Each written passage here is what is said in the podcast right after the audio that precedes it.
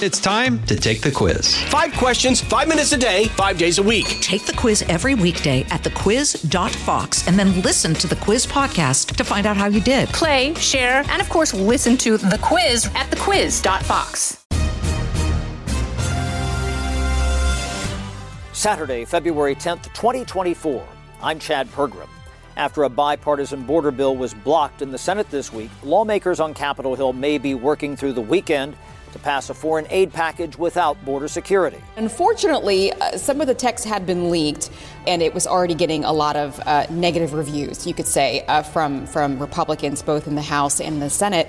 And so I don't know if you want to say it was doomed from the very beginning, but as soon as that text dropped, I mean, within hours, it just it felt like Capitol Hill blew up. I'm Jessica Rosenthal. We are running out of money to pay people Social Security, and the top two polling presidential candidates on either side of the political aisle do not seem to have concrete plans to address that. It seems that all of the leading politicians are bearing their head on this issue, and it's really dangerous, in particular, for the people who depend on the programs. This is the Fox News Rundown from Washington.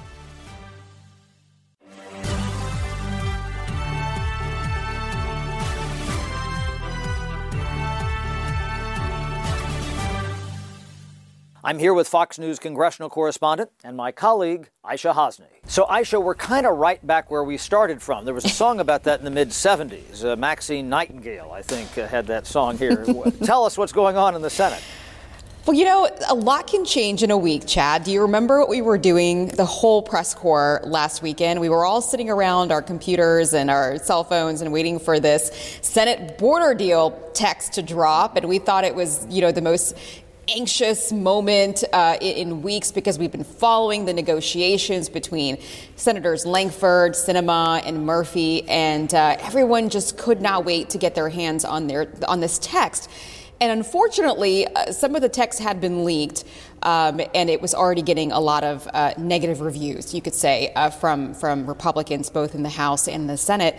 And so I don't know if you want to say it was doomed from the very beginning, but as soon as that text dropped, I mean, within hours, it just it felt like Capitol Hill blew up because people just had so many problems with this uh, really bipartisan agreement uh, that Senator Lankford had been working on with, um, again, uh, an independent and Democrat. And um, within 24 hours, poof, it was gone. Yeah. And it was just stunning to see how quickly.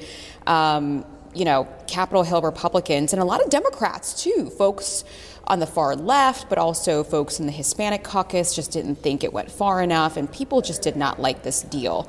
Um, and so now we are back to, I don't know, where we were in October.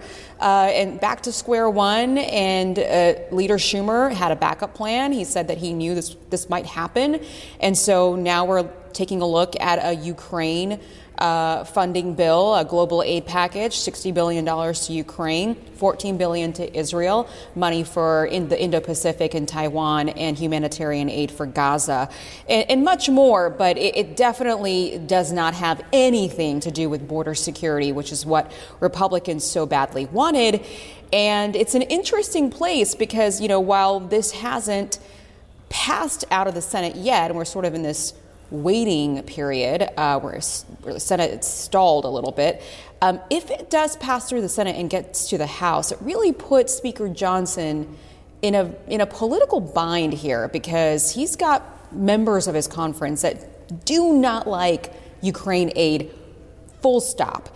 And it's going to be very interesting how he handles it. He hasn't closed the door, Chad, uh, to putting this on the floor, but he certainly wants to deal with border first, and, and that's what Senate Republicans have been saying too. They want to deal with border first, but but again, another stunning move this week. 17 Senate Republicans um, at least voted yay to pave the way for this deal to move forward. So we'll see if it, if it goes anywhere.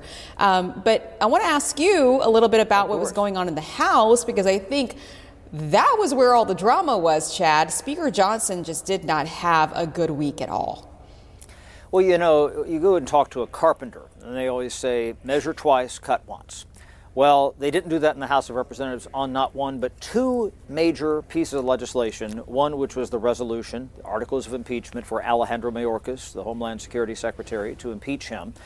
Uh, as far as we can tell, there, there's only been one other occasion where articles of impeachment have ever been defeated in the House of Representatives, and that was in 1997.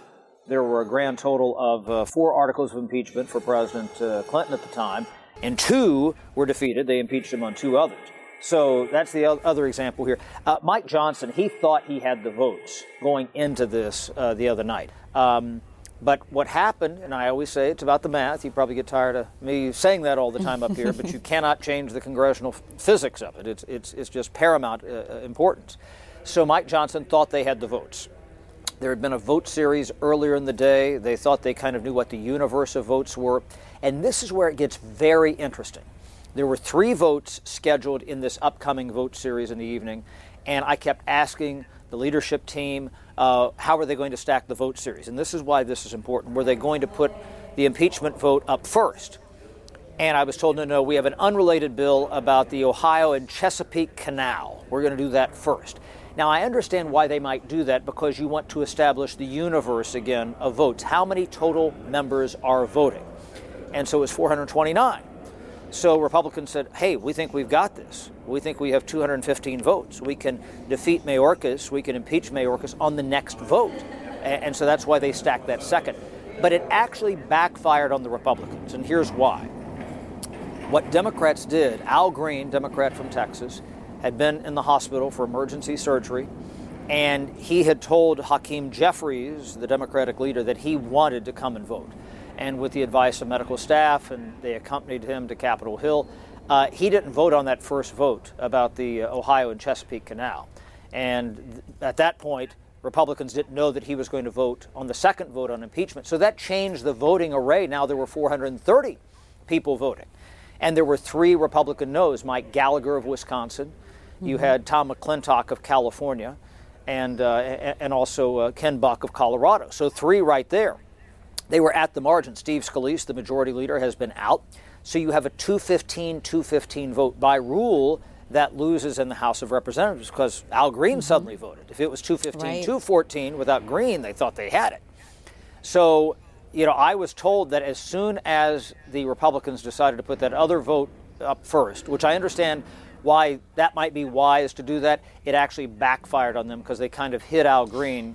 And then this gets kind of in the weeds here uh, what they did is they there were actually four members on the Republican side of the aisle who then voted against impeaching Alejandro Mayorkas, and one of them uh, was Blake Moore, who's a member of the leadership, and he switched his vote. Now, why? This is kind of complex, but it's important.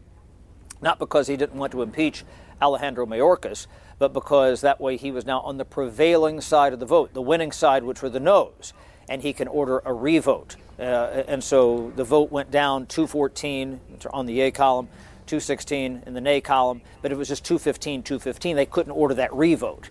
Uh, yes, you could call up a privilege resolution at any time, bring it right to the floor on impeachment, but all the, the work and the materials that the House Homeland Security Committee had put together for weeks, that would all go by the wayside, and the Senate might not look too hep to that if this comes to a Senate trial. Now, we're told, Aishah, that uh, yeah. you know Steve Scalise is going to be back next week. Uh, Republicans are watching closely to see if Mazi Pilip might uh, win this special election against Tom Suozzi. This is the old George Santos seat in Long Island. And uh, but if they lose that race, uh, they might never have the votes to impeach. So if they get uh, Steve Scalise back Tuesday, they might try to actually vote as early as Tuesday night. Aishah. Well, and I was inside the chamber Chad when all of this happened, eh, which was just wild to watch because at first, you know, everybody, all the reporters are looking at the, the tallies and, and the votes coming in, and we think they've got it. They've got it in the bag. And then all of a sudden, somebody shouts out, no, it's a tie.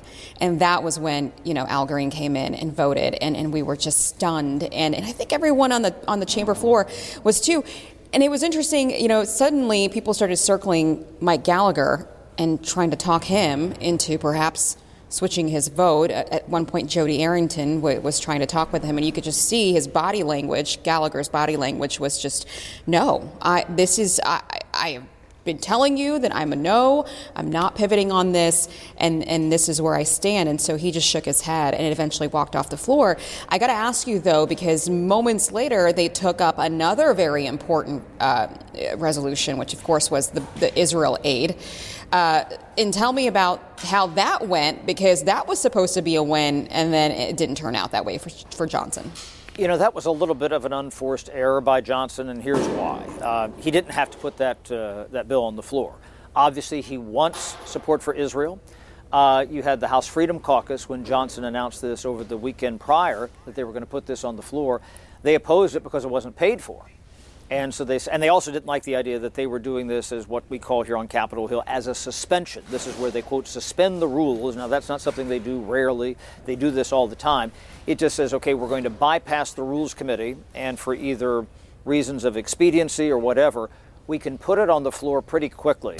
Uh, have a short debate about it, but it needs a two-thirds supermajority. So they had you know, well over half of the House. I mean, they were up in the 250 range on this vote in terms of the yays but they didn't have you know close to you know 290 to up in the upper uh, 280s, which is what they would have needed on that. And so that was a you know people might say that was a big mistake by by Mike Johnson. Um, mm-hmm. and, and so nobody knows where this Israel aid goes, and this is why we pivot back to the Senate. You know, mm-hmm. this was kind of left in the in the dark just a few days ago, Aishah, and that's where I want to ask you. You know, I, I talked about we're right back where we started from. Right. This is where they were in October and November. I know. Just Isn't focusing. I know, and, and so and so, are we going to see possible resuscitation uh, and maybe messaging votes from both the Democrats and the Republicans on uh, border and immigration policy, border security as part of this, even though it probably won't be part of this uh, overall Israel, Ukraine, Taiwan package over the weekend? Well, this is where I think Speaker Johnson is put into a tough bind again because, you know, obviously his Israel aid package uh, failed. Uh, and he, and like I said, he hasn't shut the door to this Senate deal, this global aid package that, that might be coming his way. But here's the thing if it, if it does pass the Senate and it gets to the Speaker's uh, lap, does he put this up for a suspension vote because he needs Democrats at this point? There is such a, a large swath of, you know, hardliners, uh, conservatives who do not want to spend a single dollar on the securing the border of, of another country before we secure our own border. And that has really been, right, the crux of this political argument for so many Republicans. Why are we not paying attention to our own borders?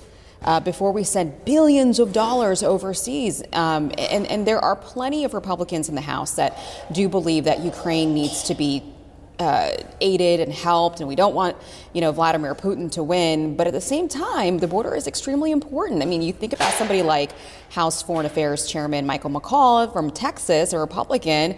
He he thinks both issues are very important, but border is incredibly important to him as well because he's from Texas. Um, so it, it will be interesting to see how Johnson sort of navigates that. It is tough for him, and I want to also ask you about Leader McConnell because there's been some rumblings in the Senate. Uh, this was not a great week for him either. Uh, he, you know, he was trying very hard to create support for this bipartisan Senate border deal just didn't go anywhere. And then folks were coming out and blaming him for this and making, you know, making Republicans look a little silly um, for even wanting to try to negotiate with Democrats. Um, on a border deal that they say would not secure the border. And at one point, I asked Senator Ted Cruz because he kept talking about leadership and how leadership had failed. And I finally asked him, you know, Senator Ted Cruz, do you think it's time for Mitch McConnell to go? And he said, yeah, I think so. And, uh, you know, J.D. Vance, a, a freshman Republican from the state of Ohio, also said, you know, leadership screwed this up.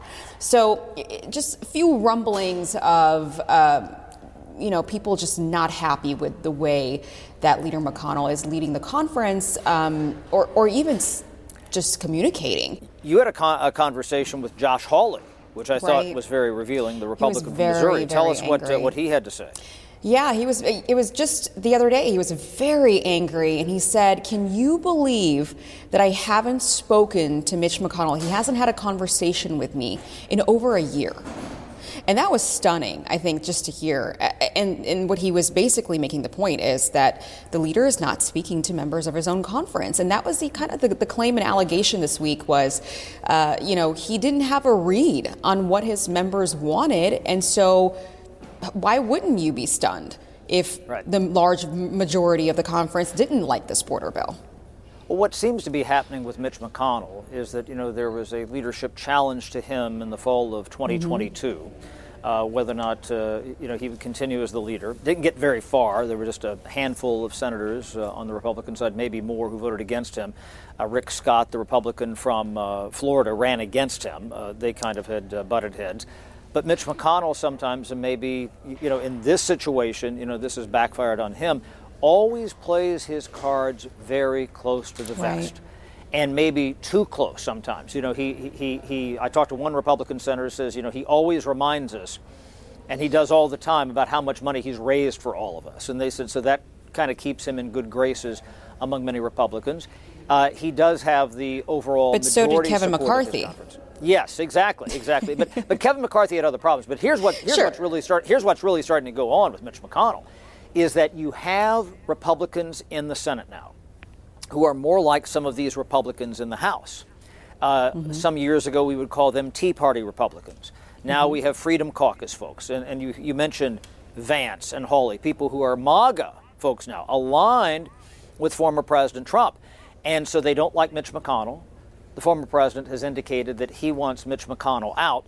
And for the first time in a long time, Mitch McConnell be it as the minority leader or the majority leader, really doesn't have control of his conference. And this is the same problem that visited Speaker Boehner, Speaker Ryan, and Speaker McCarthy. And now this is, you know, developing in the Senate. We've not seen that before, Aishah. Well, and, and you know, when, when people try to ask Mitch McConnell this week, you know, what happened? How did you not, I mean, were you just so disconnected from your conference that you didn't realize how they actually felt? And he tried to push back on that, that he didn't really know his conference. And he said, look, I followed their instructions. They were insisting that we tackle border and, and tackle it along with Ukraine aid back in October. So that's exactly what we did. And then he sort of shifted the blame onto Speaker Mike Johnson and said, you know, know, it's been made perfectly clear by the Speaker that the House would not take this up, even if we sent it to him. Almost just sort of, you know, pointing the finger that the Speaker really undermined the efforts here, and, and as if uh, senators, Republican senators, didn't want to put the Speaker in a bad position and wanted to make sure that he had leverage, or they had leverage for better border security. Um, and of course, Trump also um, was a big part of that conversation, too, whether he was meddling in this as well. But um, I just don't know. I mean, at some point, doesn't it fall back on the leader, right? Mm-hmm. Yeah, that, that's going to be a problem. I mean, that, yeah. there's a reason why you're the leader to make those tough exactly. decisions and make those tough tough calls. Be it Mike Johnson, be it Kevin uh, McCarthy, be it Mitch McConnell, and that's the problem. Well, Aishah, appreciate you joining us today. You're going to be on the air over the weekend, I guess. Yes, and we'll right. be watching the Senate floor very closely. Absolutely. Well, Aishah, appreciate it. Have a good weekend. You too. Listen to the all new Brett Baier podcast featuring Common Ground, in depth talks with lawmakers from opposite sides of the aisle, along with all your Brett Baier favorites like his all star panel and much more. Available now at FoxNewsPodcasts.com or wherever you get your podcasts.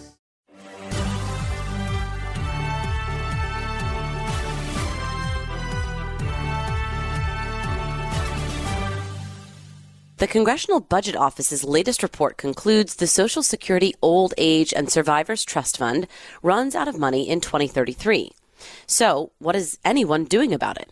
Well, throughout 2023, President Biden has warned that Republicans want to cut entitlements like Medicare and Social Security. In a November White House event, he said of one proposal from the Republican Study Committee Their plan would cut Social Security benefits. I thought we had this, they agreed not to do this a couple times but they're back at it. Benefits, average benefit cut would be 13% for people. The one Republican left challenging former President Trump for the GOP nomination says yes, changes are needed if the retirement safety net is to remain. Former South Carolina Governor Nikki Haley said at a town hall back in Iowa. But what we will do is make changes to those like my kids in their 20s, those coming into the system. We will change their retirement age to reflect life expectancy. We will change rather than doing cost of living increases, we'll do increases based on inflation. We will limit the benefits on the wealthy. Now, former President President Trump has a different answer. You don't have to touch Social Security. We have money laying in the ground far greater than anything we can do by hurting senior citizens with their Social Security. He told a Fox town hall with Sean Hannity last year that natural resources like oil and gas will cover the cost. So, do any of these ideas about handling Social Security alleviate concerns? This is absolutely a terrible way to approach the issue. It's the reverse of what's true. Maya MacGuineas is president of the bipartisan Committee for Responsible Federal Budget. And I think the most disturbing thing is when the messenger is actually two candidates, the leading candidates for president. And we know that presidential campaigns are when mandates are set. So if you have the two leading candidates, President Trump and President Biden, pretending that we don't need to do anything to fix Social Security or making up kinds of fixes that wouldn't come close to, to resolving the problem, we leave the country in a really difficult place from which to actually build on real solutions. The straight talk is that Social Security and Medicare, both of these programs are headed towards insolvency in a little bit more than a decade for Medicare and within a decade for Social Security. There is no way that these programs are going to honor everything that was that they've promised without making some kind of change to them. And so what we're doing is we are marching towards a really terrible moment where benefits would be cut across the board for recipients or for providers in the case of Medicare because our lawmakers failed to do anything. And instead of telling the truth, which is these programs need reforms, there's structural imbalances, we need to make changes. There are many options of the changes we can make, but we need to start having an honest discussion about how to make those choices. Instead, it seems that all of the leading politicians are bearing their head on this issue, and it's really dangerous, in particular, for the people who depend on the programs. Have you heard anything appropriate or helpful on the campaign trail in this discussion about Social Security or entitlements broadly? Um, I know your your recent op-ed is focused on Social Security, so we can dial in on that. But have you heard anything, even you know during earlier debates? um, when maybe you know other candidates were still in the race that that you would have said ah like please continue talking about that yeah i was i was honestly bracing myself for just a totally reckless irresponsible campaign when it came to telling the truth about entitlements. And i have to say at the beginning i was happily surprised. In the republican primary you had in particular nikki haley and chris christie both acknowledging that this is an issue and talking about the kinds of reforms that we're going to have to think about. Mike Pence also discussed this issue in a way that was direct and honest that things will have to, that changes will have to be made. So, as I was worried about, we have seen the leading candidates, President Biden and President Trump, run away from the issue and really not level with voters at all. But I was, I was really pleased when I saw candidates, and I guess Nikki Haley is the one who has left, who has talked about the program and the fact that we need to fix Social Security. That said, as soon as she told these absolutely not debatable truths about the program, people were running attack ads. People were going after it. And mm-hmm. the hmm. problem is the way you get rewarded for honesty when it comes to Social Security and Medicare is people accusing you of things that just aren't true. They're, in fact, like Alice in Wonderland. It's the opposite of what the truth is. But when it comes to politics, scaring people often works. And so it's a really dangerous thing if what you're trying to do is make reforms to actually save these programs. Let's talk about what Nikki Haley did say because she said, um, and she was pressed on this.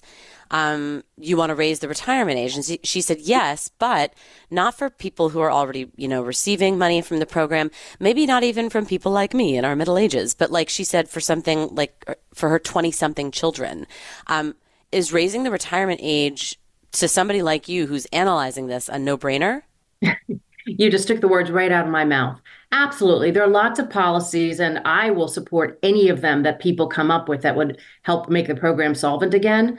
But truly raising the retirement age for younger workers, it is a no brainer. So, first, nobody's talking about making changes that are going to affect current retirees. That's just no politician wants to go there. Um, I will say some experts on the outside say, well, is it clear that millionaires and billionaires need their Social Security benefits? Maybe they'd be willing to give them back.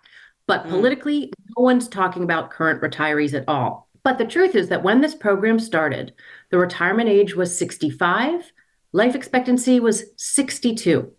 And so there wasn't going to be a structural problem. It's worth noting that the first retiree actually ended up living to be 100. So there was a little warning light that, that even the actuaries get it wrong sometimes. But it was set up in a way that it would ensure people who lived a long time didn't outlive their savings.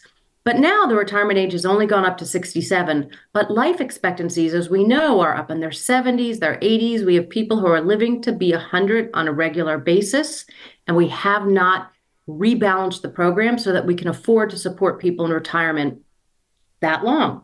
It absolutely makes sense to say to people in their 20s, 30s, 40s, you're going to have to work a little bit longer, assuming you can, not if you're doing backbreaking work, not if you become disabled, not if you're not able to. There's clearly going to be protections for people who can't work longer. But if you can, we're going to need people to work a little bit longer.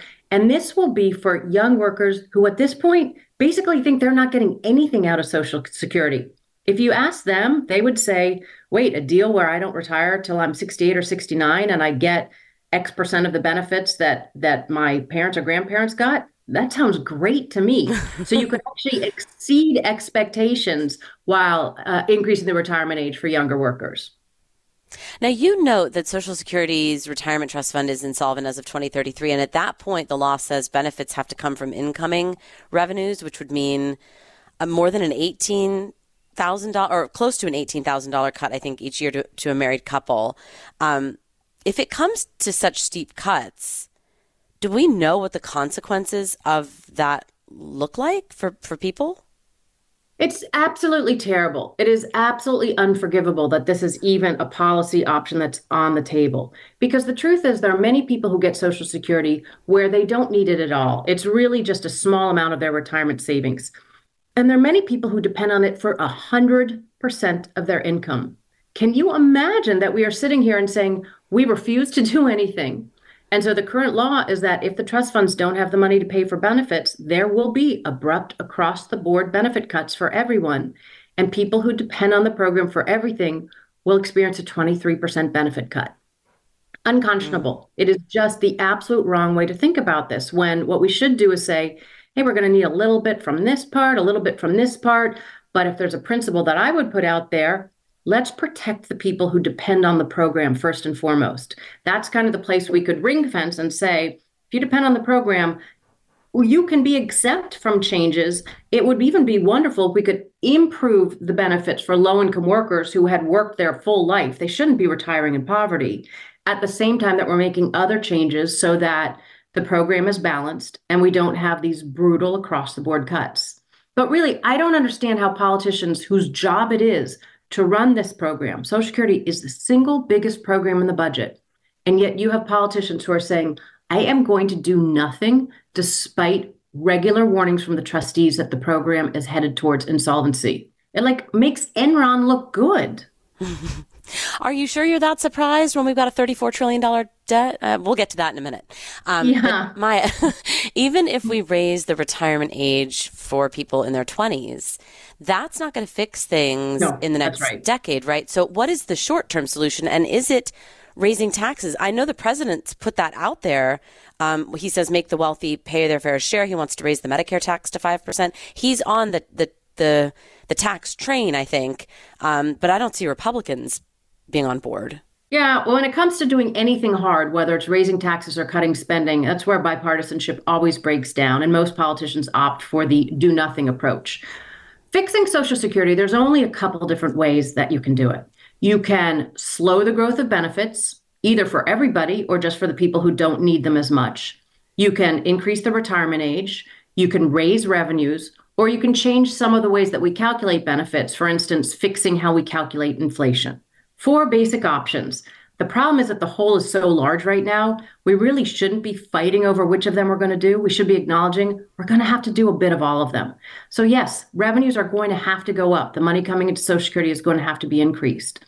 At the same time, even if you lift the payroll tax cap, that would not make the program achieve long-term solvency. So nobody can claim that you can just do this sort of from, you know, a, a small revenue increase or small spending change. You're going to have to do a bit of all. So I would look at can you slow the growth of benefits for everybody who doesn't depend on the program for a large part of their income? Can you change the way we calculate inflation so that it doesn't overstate inflation? Can we raise the retirement age and can we increase the amount of revenues or taxes that are going into the program? Some of all, but I will also warn about the tax increases. A lot of people who want to raise taxes to fix the program tend to talk about raising those same taxes over and over again for every program they want. Social Security, new spending, pre-K, you know, uh, reducing mm. the deficit. You only spend those dollars once, and so it's really important we decide what's the highest calling, what's the most important need for those dollars because our taxes going up yeah, they absolutely are. But you can't pretend that you can tax the same dollar over and over and over. It can only create one revenue stream. And we do need to figure out, which is what budgets are supposed to do, what the most important use of that dollar is. Hmm. That's going to be a task. Okay, finally, Maya, this uh, this past week, the CBO released some new estimates. I believe you commented on them. Uh, we're at, and I'm just going to go over this so our listeners know where we're at. 34 trillion in debt. And the CBO says while the Fiscal Responsibility Act signed last summer eases things a bit, they they give a 10-year forecast that is stunning. This year hmm. our budget deficit will be 1.5 trillion. In 10 years it's going to be 2.6 trillion. That's just in one year. And of the 34 trillion dollars we're in debt right now, 27 trillion of it is qualified as debt held by the public. The CBO says in 10 years that'll be at 48 trillion. To our earlier point, when does this stop? Like, what what what does it take to stop this these trillions of dollars? I mean, it's it's going to ha- take a real conversation, not just about Social Security. You know, this is a huge jaw dropping CBO report. And I know people hear CBO report and they don't immediately think, oh, I got to go read that. But go read it. It's really, it's so direct and straightforward. And the numbers tell a very concerning story. One of the things I was absolutely the most concerned about was that Interest payments as of this year are the second largest item in our entire budget. Social Security is number wow. one.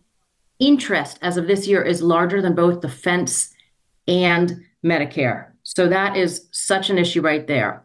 The thing is, we don't know at what point it becomes a crisis that you see. It is a crisis right now. It's chipping away at our economic growth. It means that when we're next hit with a crisis, whether it's a recession or a natural national emergency or a war, we will not be as able to borrow for those emergencies as we have been in the past. It means that we are asking future generations to foot a huge bill that they cannot afford. They're inheriting so many problems that we're leaving them and a mountain of debt. But the real issue is that it suddenly can become more apparent the crisis that we're being hit with through high inflation or high interest rates when the people who lend us money, both domestically and abroad, decide they're not as confident in the US and they want higher interest rates if they're going to lend us money. That could be when it's a foreign country, China, Japan, Saudi Arabia, anybody who's lending from abroad, or it could be the bondholders here. And I will tell you, I've spent the past couple weeks talking with a lot of folks in markets, and they are very concerned. They are waking up to an issue that when le- rates were low, they didn't think much about it. They sort of kept kept investing and, and thought it was a party, and rates would stay low forever. Well, they won't, and they didn't, and interest payments are soaring as a result. And a lot of the people who lend money right now are becoming very, very concerned, and that's a that's a bad sign. Wow. Maya MacGuineas, president of the Committee for a Responsible Federal Budget, thank you so much for joining us. Thank you for having me. That'll do it for this edition of the Fox News Rundown from Washington. Tomorrow, former Assistant U.S. Attorney for the Southern District of New York, Andy McCarthy, breaks down Special Counsel Hur's conclusion in his investigation into President Biden's handling of classified documents.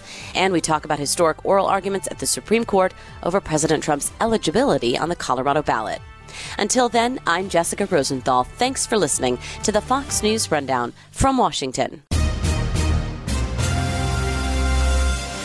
Stay up to date by subscribing to this podcast at foxnewspodcasts.com. Listen ad-free on Fox News Podcasts Plus on Apple Podcasts. And Prime members can listen to the show ad-free on Amazon Music. And for up-to-the-minute news, go to foxnews.com. Kudlow on Fox Business is now on the go for podcast fans. Get key interviews with the biggest business newsmakers of the day. The Kudlow podcast will be available on the go after the show every weekday at foxbusinesspodcasts.com or wherever you download your favorite podcasts.